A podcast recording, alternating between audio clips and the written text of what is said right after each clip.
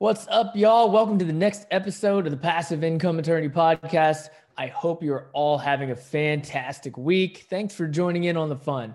If you're ready to start creating your own economy and taking back control of your life, start by going to attorneybydesign.com, whether you're an attorney or not, and download the Freedom Blueprint. All right. So I actually just got back from Hawaii. The wife and I took a spur of the moment trip to Oahu just to get away. We relaxed on the beach, sipped on some coconuts, but being the adventurous folks that we are, we also did an 11 mile hike the back way up to the Haiku Stairway to Heaven, which was unbelievable. Um, there towards the end, I didn't know if it was going to be worth it, but once you get that view, it's a once in a lifetime experience. All right. The point being that entrepreneurship and having multiple streams of income allowed us the freedom and flexibility to just get away on a moment's notice. This is what investing and buying back your time looks like the ability to take back control and live life on your own terms, not someone else's clock.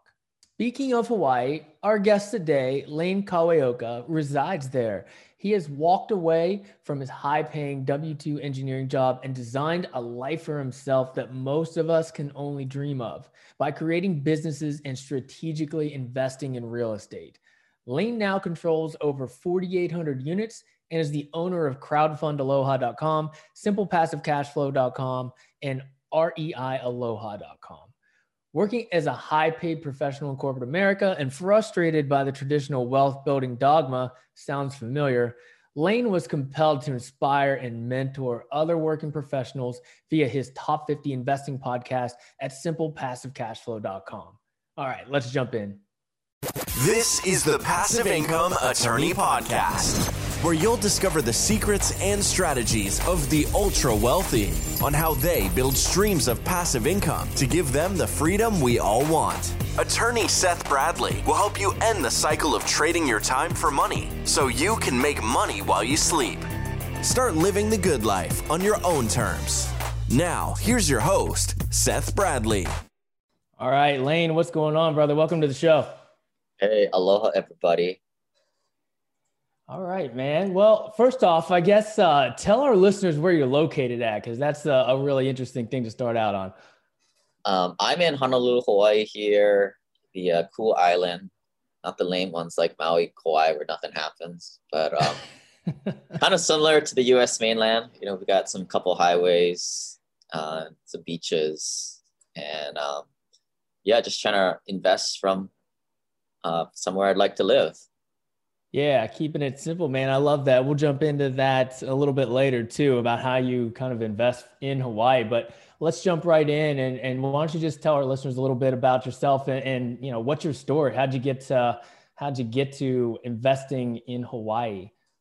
Yeah, so currently a general partner in 4,800 rental units. Uh, we specialize mostly in value add uh, apartments in the South, Southeast. So live where you want, like Hawaii, California, but invest where the numbers make sense, which definitely are not those places. I don't think I'll ever buy a house here in Hawaii unless I have too much money that I don't know what to do with it. But um, I started like a lot of people um, got lied to, got told to go to go to school, study hard, be a little good little boy, and uh, eventually became an engineer started working as an engineer and just realized how much it's kind of a drag on your lifestyle, you know, to go to a job every day. Um, started investing back in 2009 and did did a whole bunch of out of state rentals. Started in Seattle, but then went out of state to Birmingham, Atlanta, Indianapolis, and then just kept scaling my portfolio over the years. Um, my biggest asset was being frugal and saving money putting away 80 tons 100 grand every year for over a decade to get up to this point. Gotcha. Gotcha. And you started, did you start out with single family rentals? Yeah. So, like, I didn't really start out with any net worth, but I had a decent paying job. So, sure. Bought that first rental and then took a couple years to save up for the next one. And then, but after that, you know, I got into a pretty good cadence. And then, you know, 2015, I had 11 those rental properties and you know kind of learn what accredited investors learn you know, when your net worth gets above half a million is you know, rental properties great way to get started, and I still like suggest people get started with it if their net worth is lower. But man, what a pain, um, and it's just not scalable. Um, with 11 rental properties, I had maybe an eviction or two every year, some kind of big catastrophe that happened every quarter, which is no problem because you know we always say use professional property management, but man, like all that for like a few thousand dollars of passive cash flow, that ain't enough for me or any American family. So that's where the syndications and private placements came in. Gotcha. Now, were you doing those single family rentals from a distance as well, or were those close to where you were living at the time? Yeah, at the time I was living in Seattle, Washington. So buying properties in Birmingham, Atlanta, Indianapolis. Um, so they were remote. So had to use it, leverage a team of professional property managers and, and brokers and kind of do things from afar. Yeah, yeah, I, I know what kind of strain that can put on because you were working on a full time W two at that time, and I I know what kind of strain that puts on you know your your career and your life when you're trying to you know renovate these properties from two thousand miles away, and you're dealing with kind of you know your bottom level contractors, your bottom level property managers. It's pretty difficult to to juggle all that stuff, and and that may be why you kind of transitioned to you know the private equity space and syndications and started looking at that type of stuff. Yeah, I mean, I don't know. I, I get why people do that whole BRRRR strategy. I mean, it sounds good on paper, but it's just not what accredited investors do. I mean, I want to work with professionals, not Johnny with a tool toolbox truck flipping my properties from afar as I wire big sums of cash. I mean, I did construction engineering, construction management as my day job. I know what these contractors do. And it, to me, it's like, it's just a disaster waiting to happen because you know these guys aren't your partners. That's the big difference between just right. BRRRRing properties. These these guys were one paycheck away from stealing your money.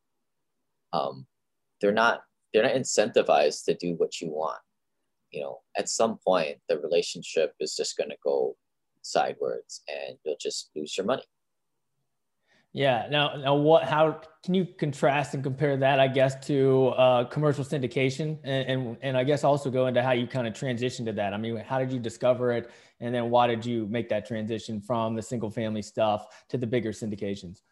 Yeah, I mean, it's just scalability, right? Like with like the, the single family homes. I don't know why anybody does them, right? Like you have higher liability when you're doing it. You get your debt in your own name like why not just invest with the pros that actually have way way better deals right? When you're buying single family homes duplexes triplexes or quads or anything under like 30 to 50 units you're competing with unsophisticated mom and pop investors and you're overpaying all the time right? There's a nice little sweet spot between $5 million and $25 million um, these larger apartment complexes that are kind of underneath the institutional umbrella where there's a decent, there's a low level of competition picking up these 50 to 300 unit apartment complexes.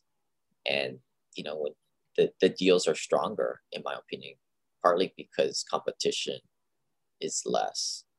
But, you know, like, why do you go into big apartments? Well, economies of scale. I mean, I think everybody here is like, you want a property manager in the office at all times, which you can usually get at 60 units or greater. But personally, I'd like to get above 100 so I can get that full time dude to run around in the golf cart who can do plumbing repairs and HVAC repairs um, without paying third party and kind of le- leverage that in-house staff person. So that's to me is the big, the big um, where you start to get the economies of scale, and that's as an out of state investor, you're just getting abused by property managers because they know you're just some rich guy out in California, Seattle, Hawaii.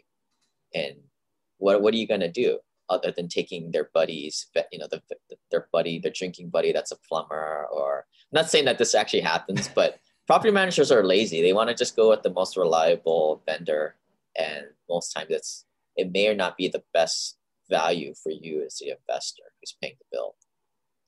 Right. Yeah, for sure. And sometimes they have their own properties and they're obviously going to try to put them in their properties before they put them in your properties. And they're just trying to do the absolute bare minimum. I mean, I remember having to uh, tell my property manager, hey, uh, my lease is up. And they didn't even let me know that it's up and there's nobody in there. And I had to post it on Craigslist and, and places like that myself and send them leads so they could put somebody in the property. And it's like, well, what am I paying you guys this 10% for? It, it's ridiculous.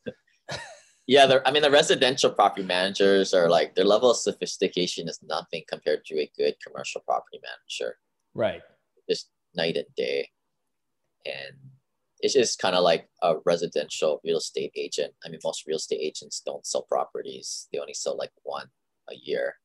Whereas commercial real estate agents, I mean, for the most part, if they want to stay in the game, they have to be pretty legit and do their job. Um, so that's why we like to work in the commercial realm because we get to work with um, professionals as opposed to kind of like the uh, the minor leagues in residential world. And that just makes our job easier because when we we're willing to pay but we want professional um, service. Absolutely. The, the level of service just goes up astronomically. I mean they're running a real business. They've got employees um, they have to depend on their reputation. So they can't just you know screw you for a few thousand bucks here or there. Like they're trying to do the job and do the job right so that you're going to refer them to to more commercial developers and, and owners and and you know grow their business at the same time that you're growing yours. Right. And, and the thing i like going back to what you said is like alignment. Like with mm-hmm. a lot of these property managers you can kind of hold them accountable to kpis you know which is more aligned to ultimately your bottom line I mean, it is probably directly aligned with your bottom line, as opposed to when you're quarreling with your residential property manager, they're not quite aligned with you because they make more money when the property goes vacant with the lease up fees. Yeah. Yeah, yeah, for sure. Um, so I want to rewind a little bit. You know, when you were, you know, working full time at your W two, we always talk about kind of that inflection point, or when you've you know, had enough, or you just were like, okay, I don't want to just invest in my 401k and that's enough for me to retire on. You know when did you have that aha moment when you started looking at alternative investments and you know even starting out with the single family stuff? I mean when did you have that that you know inflection point that, that you were like okay i've got to i've got to look outside of the stock market and, and get into real estate i mean for me it happened pretty early like around 2010 i mean when i was when i did the math on how I was making money with my little dinky rental property with tax benefits, mortgage pay down, appreciation, and cash flow. Like I was making like 20 to 30% on my money. And I was like, I looked at my eight to 10% that I supposedly am supposed to get in the 401k that goes up and down, up and down, up and down. And I was like, WTF, right? Like and I started to realize, yeah, this is the way the system is engineered to kind of keep us all working in these like retail investments, mm-hmm. right? Retail investments are for the average guy. You never really want to be in the boat with the average guy, um, unless you're too cheap to fly first class. But then, then you can sit back with the, the average guys. But as far as retirement goes, you don't want to be in that bus because you're going to get screwed over. Um, so that's where I kind of quickly realized, like, yeah, this 401k thing isn't the best. I need to just put more and more of my, of my money into this, this uh, buying real assets like cash flow.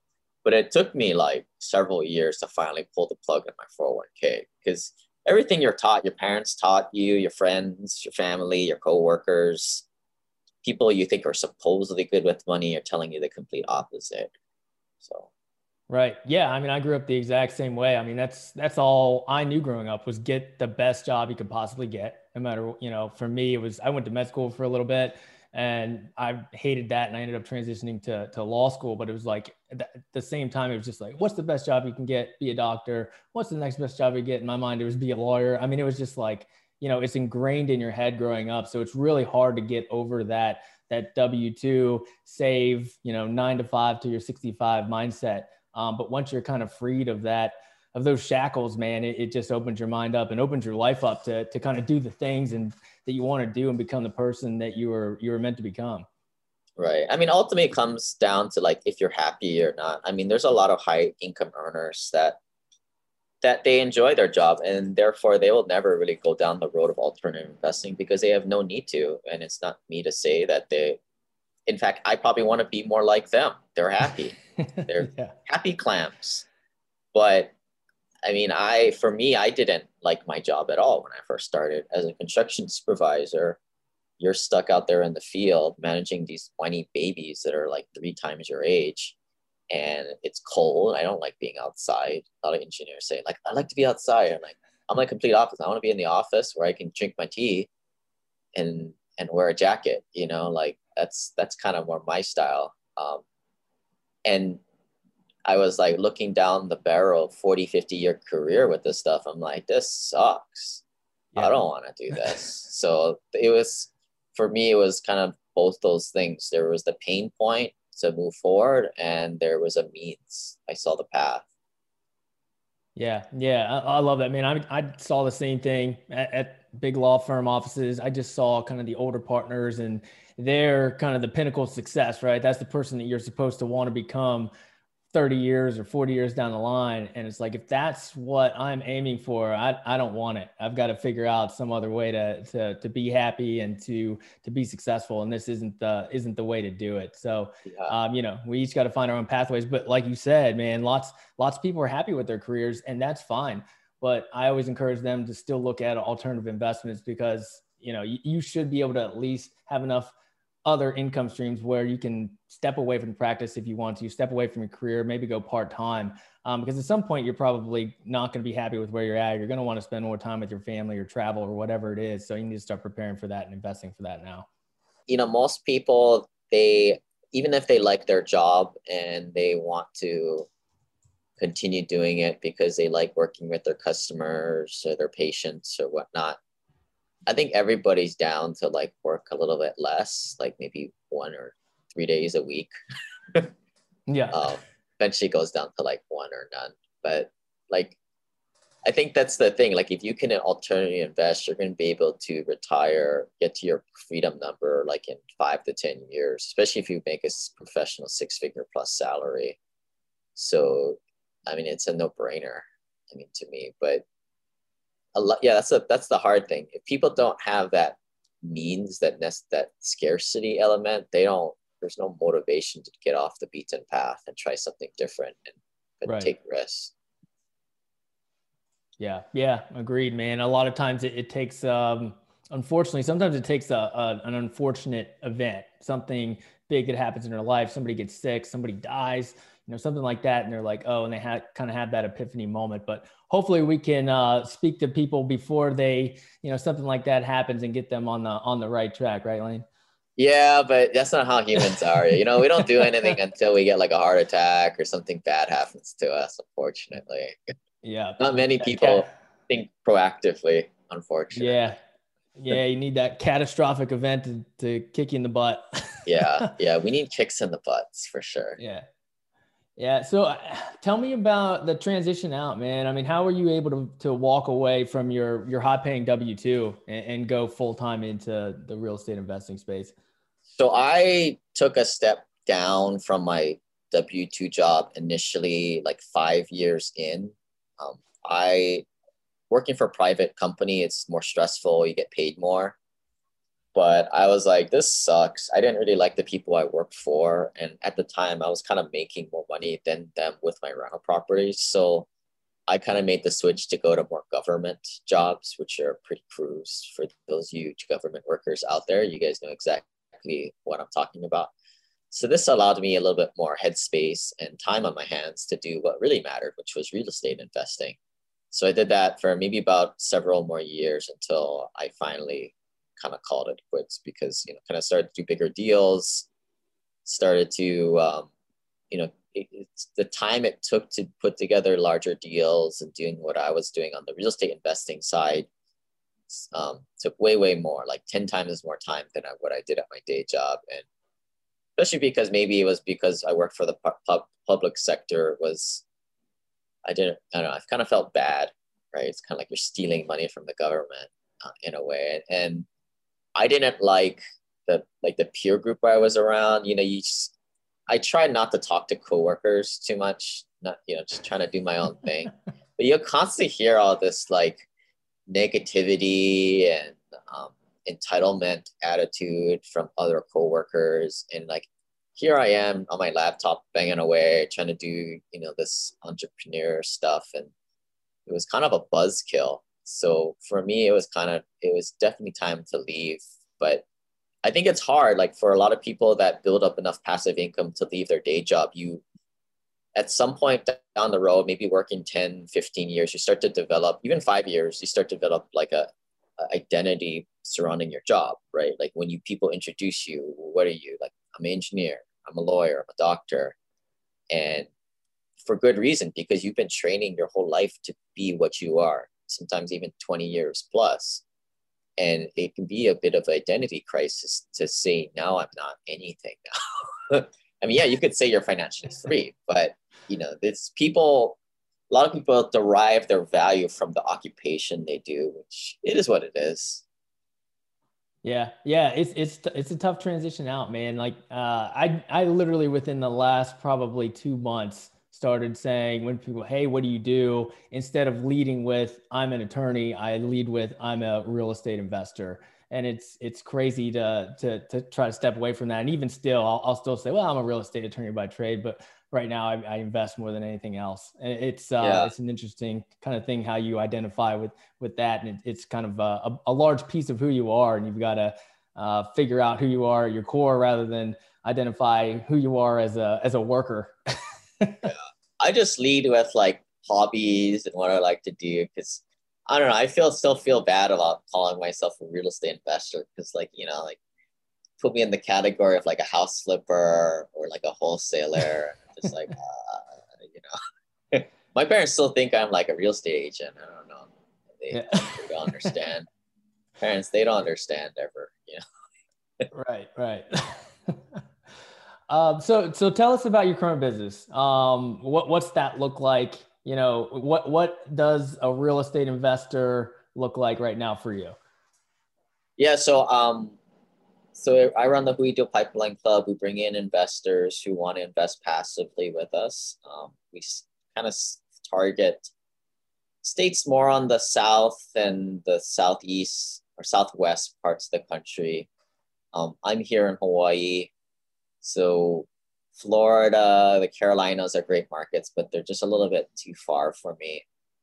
Um, but a lot of our business is focusing on broker relationships because that's how we get the best deals. We were very active in 2020 and 2019. So now we're getting a lot of the top deal flow because we were the ones feeding business to the brokers when things were thin. Um, so the business plan is to pick up multifamily apartments that are in the workforce housing sector, so lower middle class, rents between $700 to $1,200 a month. Um, we look for things that are stabilized, existing cash flow in place. You know, none of these really huge fixer uppers, but definitely want to have some kind of business plan where we're rehabbing the units, new flooring, new appliances, new playground equipment, paint to bump the rents up maybe 10, 15% across the board to get that NOI up but that's it's it's on the investment side. It's kind of rinse, wash, repeat. I mean, just run run deals through the analyzer, see if it works, and if it doesn't, on to the next one. Yeah, yeah. Well, let's dive into your investing thesis a little bit more. What um, you know, what kind of markets do you look at? I mean, you know, I, I feel like a lot of people are starting to move out of you know so-called primary markets into secondary, tertiary markets. Um, is that is that what you're seeing? Is that what you guys do, or, or what are you looking for market wise? Yeah, I mean the criteria number one is like the, the damn thing's got cash flow, right? So it's mm-hmm. not going to be in a primary market, that's for sure. Even secondary yeah. markets are getting tougher today. Yeah. Um, next thing, it's got to be in a place where the population is increasing, and there's the data for rent growth there. And we want to be in, in a, at least a tertiary market, so at least like half a million, probably greater population. Um, like I like Boise, Idaho is like you hear it's a great market, but it's just too damn small, in my opinion. Right. No inventory there. Yeah. I mean it's so it's we're talking like the major markets like Phoenix, Houston, and then some more tertiary markets like a Huntsville or what's another good example. I mean, there's a bunch of tertiary markets out there. Uh, we've done stuff in Gulfport, Mississippi, and that's a great example of a smaller tertiary market. But I think as an investor, you're kind of going a little bit of both, and you need geographic diversification. Um, and then, you know, red states, not the same thing politically, but, you know, I, I prefer to be in places where the economy tends to be a little bit better, um, better landlord friendly laws on landlords. Yeah, yeah, and then you had mentioned, um, you know, working with working class, middle to lower class uh, tenant base. You know, so are you really only looking at kind of the the lower B, B minus, C plus type of type of assets? Yeah, I mean, originally when we started out, we were into the C class assets because that's, you know, like just the size of the deal, we were able to only get the kind of the smaller deals. Um, it is a lot more pain in the butt to work with those types of tenants. Collections is very sure. difficult.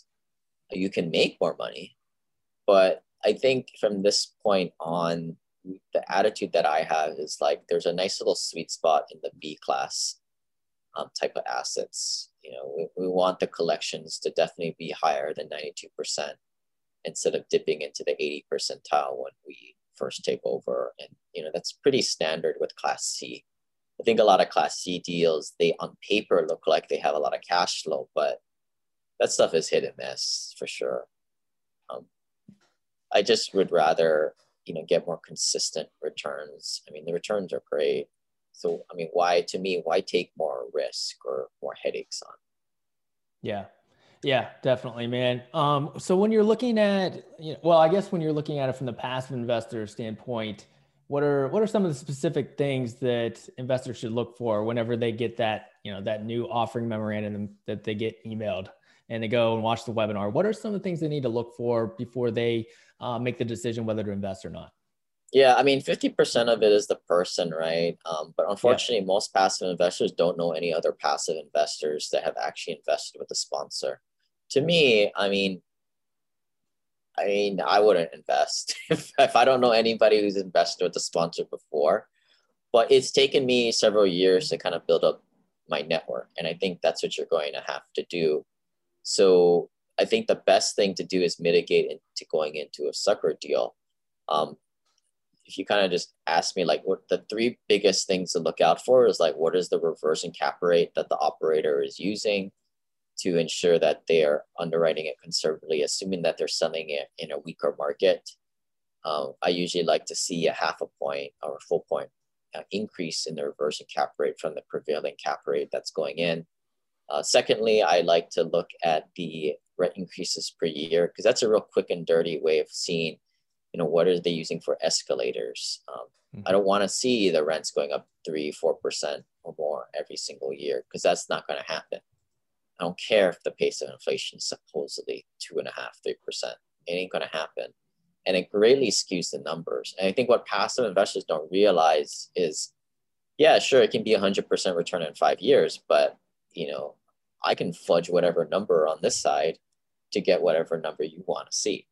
So it's important for a passive investor to understand what are the numbers on the spreadsheet that you can fudge and to what assumptions they're using on those cells that ultimately greatly impact their total return on, investment.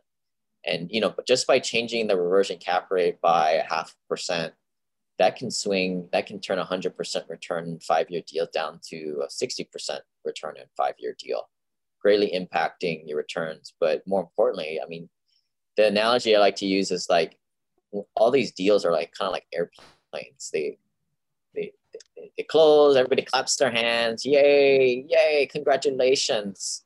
And then the plane takes off over through the mountains and nobody ever hears about it again. Right. So as a passive investor, you want to at least go around and check is, you know, what are assumptions going to be using in this deal to ensure that you know, I don't know about the pilot.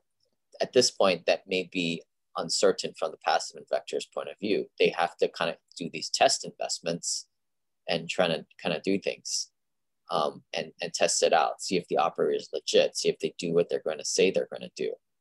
Um, but you can at least go around and check the gas tanks on these planes and make sure you don't hop into a plane with a quarter tank of gas as it takes off across the, the abyss. So that's kind of my my thought process on like folks that you know are kind of getting started you're going to have to take that leap of faith for sure um, you're not going to have the network to be able to figure out who to invest with yet but that should be obviously a big um, goal. But there are things to check for in terms of underwriting that are you don't need to be an underwriting specialist, but there are things to definitely check to make sure you don't go into a sucker deal. Yeah, yeah, it all comes down to those assumptions, man. I mean, what assumptions are the sponsors making in their underwriting to hit those projections? I mean, if those projections, if they say, "Hey, I'm going to double your money in five years," which a lot of people say, I mean, ask them how. Like, what what are these? As you said, especially the reversion cap rate and the rent increases per year. Those are two really big ones that you can just, you know, change it in your little Excel spreadsheet, pump it out, and bam, you've got these crazy returns. And you know, that really the business plan is not going to be able to be executed to meet those meet those goals. Yeah, I mean, another couple that kind of just come to mind is like I don't want to see a huge bump on rents. Like if I see it being bumped up more than twenty percent, I I just kind of scratched my head. That's like you know like perhaps you found a diamond in a rough where the rents are severely under market. But you know, if you're looking at 150 unit or greater, I don't know, I, I really I don't know. I don't believe in the Easter bunny personally, and I don't believe in miracles, but it's well, all right, well maybe you did. Maybe it is legitimately like 20% under market rents, but then I better see your your economic occupancy drop your first year or two as people give you the middle finger as you bump the rents up to three hundred bucks on them in the first month. Um, you know, it's like uh, things like that are the ones that really drive the model. Whereas, like, what's another one? Um, passive investors are like, you know, like I see you use three point seven five as your your invest your interest rate. You know, what if it's a three point five? you know, if anybody's ever played around with the model, the interest rate doesn't really have a huge impact on total returns at the end of the day. Of course, you want to be in a deal where they're trying to be conservative and kind of erring on a quarter point higher than what they think it should be, um, just so that there's extra buffer. But you know, as a that just doesn't it. It's kind of small potatoes. You know, it's not the driving KPIs. Yeah, yeah, and, and like you said, those big rent bumps, it's like, okay, well, if I can just buy the property and bump up the rent 200 or $250 a month with doing, you know, minimal renovations, it's like, well, why didn't the current owners just do that then? Um, if, if there's that much meat on the bone without a lot of work, it's probably too good to be true. Yeah, I think you just gotta like look at a lot of deals because then you start to be like, oh my god, right. I've heard this story before. A Seller is retiring, and you know, it's always some kind of story like at, at the end of the day, I think, I mean, passive investors could go to the trouble of doing their own rent comps, but it's hard because you don't have access to CoStar or all these programs. Right. You're, you could go look for a similar property, a similar size, a similar year within a few mile radius. But unless you go walk into that building and you check out units and you check out the subject property units, you could be $200 off. It could just be totally different definitely can't go by pictures. Yeah, yeah. All right, man. Let's switch gears a little bit because I saw this in uh, another podcast you did. Uh, tell us about the thing you call Emergency Fund 2.0. What what is that, and how can it be beneficial for our, our listeners? Yeah, so a lot of um, you know, I think most of the financial advice geared towards like broke guys and we're in credit card debt. Um, people are listening to this podcast I should hope you guys are the ones, you know, maxing out your 401ks, being diligent savers. So I don't think you guys should like a lot of the financial advice doesn't really pertain to folks like ourselves. Um, but yet, you know, we a lot of people still follow this like, oh, I need an emergency savings account, like six months, right? where I'm like, well, I want an opportunity fund in case these syndication deals come up and I can like launch 50 grand at it and then launch another 50 grand at another one. And oh, this deal, this, this deal is like running away from these guys. I want to put into that one too. So to kind of flip the script a little bit, turn it from emergency fund to an opportunity fund. One of the ways I do that is um, and this kind of goes to the question like, what do I do with my short term liquidity as I'm waiting around for one of these longer term equity deals to come up? Well, I like to use you know things like um, private note funds where you can uh, get your liquidity out. Um, infinite banking is a big go to for a lot of people that are net worth a million dollars or greater. sure you got to pay the fees to the insurance agent that you know obviously you got to take that into account because those insurance salesmen are always you know they don't really kind of showcase it the right way the whole there is a cost to this stuff right but that's i mean i use it but in moderation and i kind of know how to how much to use in my situation to have enough uh, money on hand in case a good deal does come by I love that, man. An opportunity fund. So if a big opportunity comes up, you're not completely dry on your liquidity. You can figure out a way to invest it in something where it's not just sitting there. You're still making a little bit of a return on your money, but it's liquid so that you can invest in those those big opportunities whenever they arise. Right, right. But you know, for most passive investors, I mean, there's not really like any steal of a deal coming through. They're all kind of normalized for the most part. I mean, like if the deal is better, the general partner is probably going to take more of a heavier split, and that's it's fair. It's fair for them, right? You as a passive investor, you're kind of buying a commodity investment, but the the key is it's way way better than anything you'll find on Wall Street or the retail for the masses. Yeah, so I know you focus a lot uh, on educating people and creating content for people that are interested in getting started in in these passive syndications. What are some of your best tips to to get started? Because a lot of my listeners, you know, they they haven't invested in one of these things yet. They're just looking to get started, and you know, wiring that fifty thousand dollars to somebody that maybe you just heard on a podcast or you watch them on a webinar and you and you want to get started. I mean, how do they get over that? How do they get over that hump? Just do it, man. Suck it up and do it. I mean. I tell them like, look, we know what's going to happen if you keep doing what you're going to do. Just go look over to the older guy in the office and you'll be exactly like that sucker. Do you want that to ha- happen? Maybe you do, and that's fine, right? But if you want something different, you're going to have to do something different. Um, and that's so, but ultimately, especially if you have never owned rental properties before, you're kind of diving in the dark here. Um, you don't have a network. You don't know who to trust. Uh, what I would suggest is you have to hurry up and do some test investments quick. Um, I've had people in my mastermind invest a million dollars in nine months. I don't necessarily uh, recommend that for most people. I think that's a little quick, but you you may have to invest a you know 50 grand, 50 grand, 50 grand in a few deals and sit and wait for like six to 18 months to see if your operator is legit to deploy more capital. Um, so it's kind of a hurry up, pause, then deploy even more. Um, because this stuff, I mean, that's another thing. Like some investors are like, I I invested $150,000. When am I going to reach financial freedom? I'm like, dude, you only invested like 5% of your net worth. That ain't, that ain't going to cut it. You know, like the problem is 95% of your money is not doing anything, right? Stock market, 401k. But you want to be prudent about this stuff, right? That's what's hard about syndication and private placements. A lot of it is private and you don't know who to trust. And this is where it all kind of points to building a relationship with other pure passive investors to figure out who to work with and more importantly, who to stay away from. But in terms of like the big flow chart, like I've kind of discovered all these secrets that the wealthy do, and they're not that hard. But unless you go into syndicated deals and get passive activity losses, use passive activity losses to lower your W 2 ordinary income or just simply offset your passive income, you don't get more money to put into infinite banking, to get into all these tax and legal strategies that the wealthy do. So it, the syndication stuff is like, it's a small part of the larger picture. It, I would say it's like a third of the picture that people are missing out on.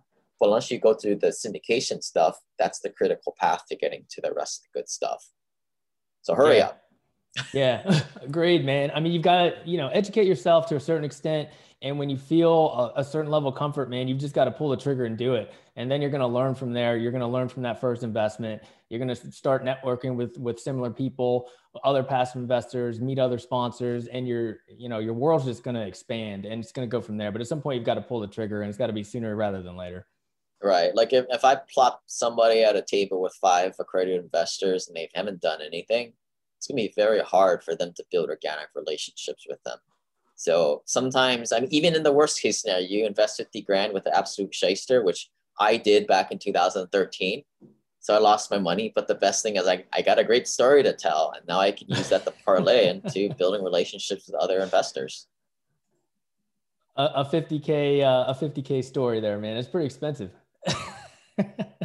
yeah, well, so is college, right? right there you go. All right, man. Well, let's jump into the Freedom Four. It's time for the Freedom Four. What's the best thing you do to keep your mind and body healthy? Um, I, I always work out, try and um, eat right, and get eight hours of sleep. Try to every night. Um, if you don't have your your health, uh, you got nothing. Yeah. Well, yeah. What's the point, man? If, if you don't have your health, what's the point of having wealth? Um, what's one life hack or or even a piece of technology you use to be your most productive self?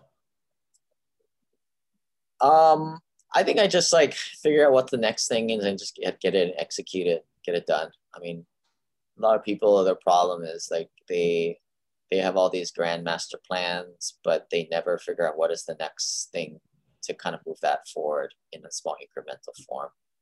Um, I think success is a bunch of binary yeses and nos strung together in the right order. Um, every decision you make is either a yes or no, and some are kind of more important than the others. But um, you know, people don't get to where they're at just by chance. It's kind of like a pachinko machine going through the thing, and it's always goes from one direction to the other. Um, so be very conscious about what are the yeses and no you're, you're, you're making today and week to week. Love it. Love it. What's one actionable step our listeners can do right now to start creating more freedom? They can invest money and um, yeah, I think most people stick too much to podcasts and books. You know, the 70 20 10 formula says that 10% is just the academic stuff. That's podcast books. 20% is people finding other peers who've done this before, learning from them. That's kind of hard in post-pandemic uh, world and we're all distant. But um, 70% is just doing it, man. I mean, you don't learn until you do it. You, you know, it's like absolutely. I'm a kind of play around with crypto a little bit. What am I going to do? I'm just going to throw some money in the game and learn. Not, I'm, I don't. I'm not interested. I don't even. I don't care. Yeah, absolutely. Almost like betting on a on a sports game. You're like, I'm gonna put a little bit of money on that, so it actually matters to me. yeah, yeah. I mean, or you know, just simply doing it, right? Instead of just yeah. thinking there. All right. Last but not least, how has passive income made your life better? Uh, game total game changer. I mean, if if not, I'd still be working my engineering job. I I didn't like.